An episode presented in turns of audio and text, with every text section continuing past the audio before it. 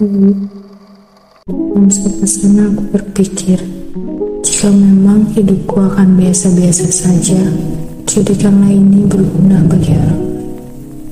Setidaknya, jika bagiku tidak ada harapan yang berujung indah, atau jabatan penuh hormat yang didambakan manusia, aku tetap dapat tersenyum dalam pahit setiap puncing pemikiran orang lain. Membuat orang lain kuat dan lapang hatinya dalam menghadapi masalah, juga dalam menghadapi ketidakpastian dunia. Sampai saat ini, sampai saat aku merasa harus lebih kuat dari biasanya, aku masih belum suci.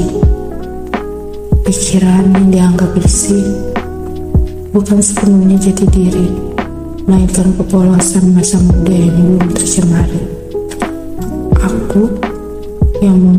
aku sadari telah menjalani separuh hidupku ini.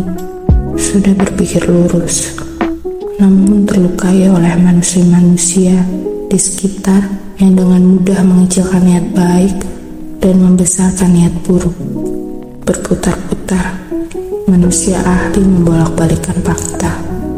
Saban hari kutemukan yang putih dibilang hitam yang hitam dibilang abu-abu ataupun sebaliknya. Teman, ternyata hidup adalah arena saling mengecewakan bukan? Kau tulus dalam duniamu, mereka sudah cukup dalam dunia mereka, dan kau sia-sia.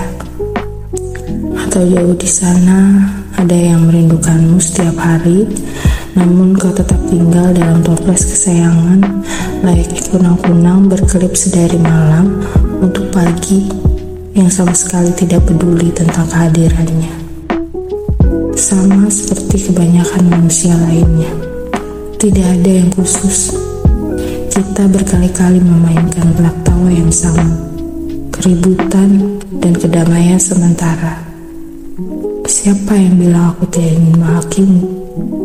Dalam benak manusia biasa sepertiku, pasti terlintas tentang hal ini tapi terkadang aku sengaja menutupi, menahan diri, dan bertanya, apakah ini benar-benar sepadan? Seperti pose sapa sana ini, aku masih bernafas, namun pura-pura mati.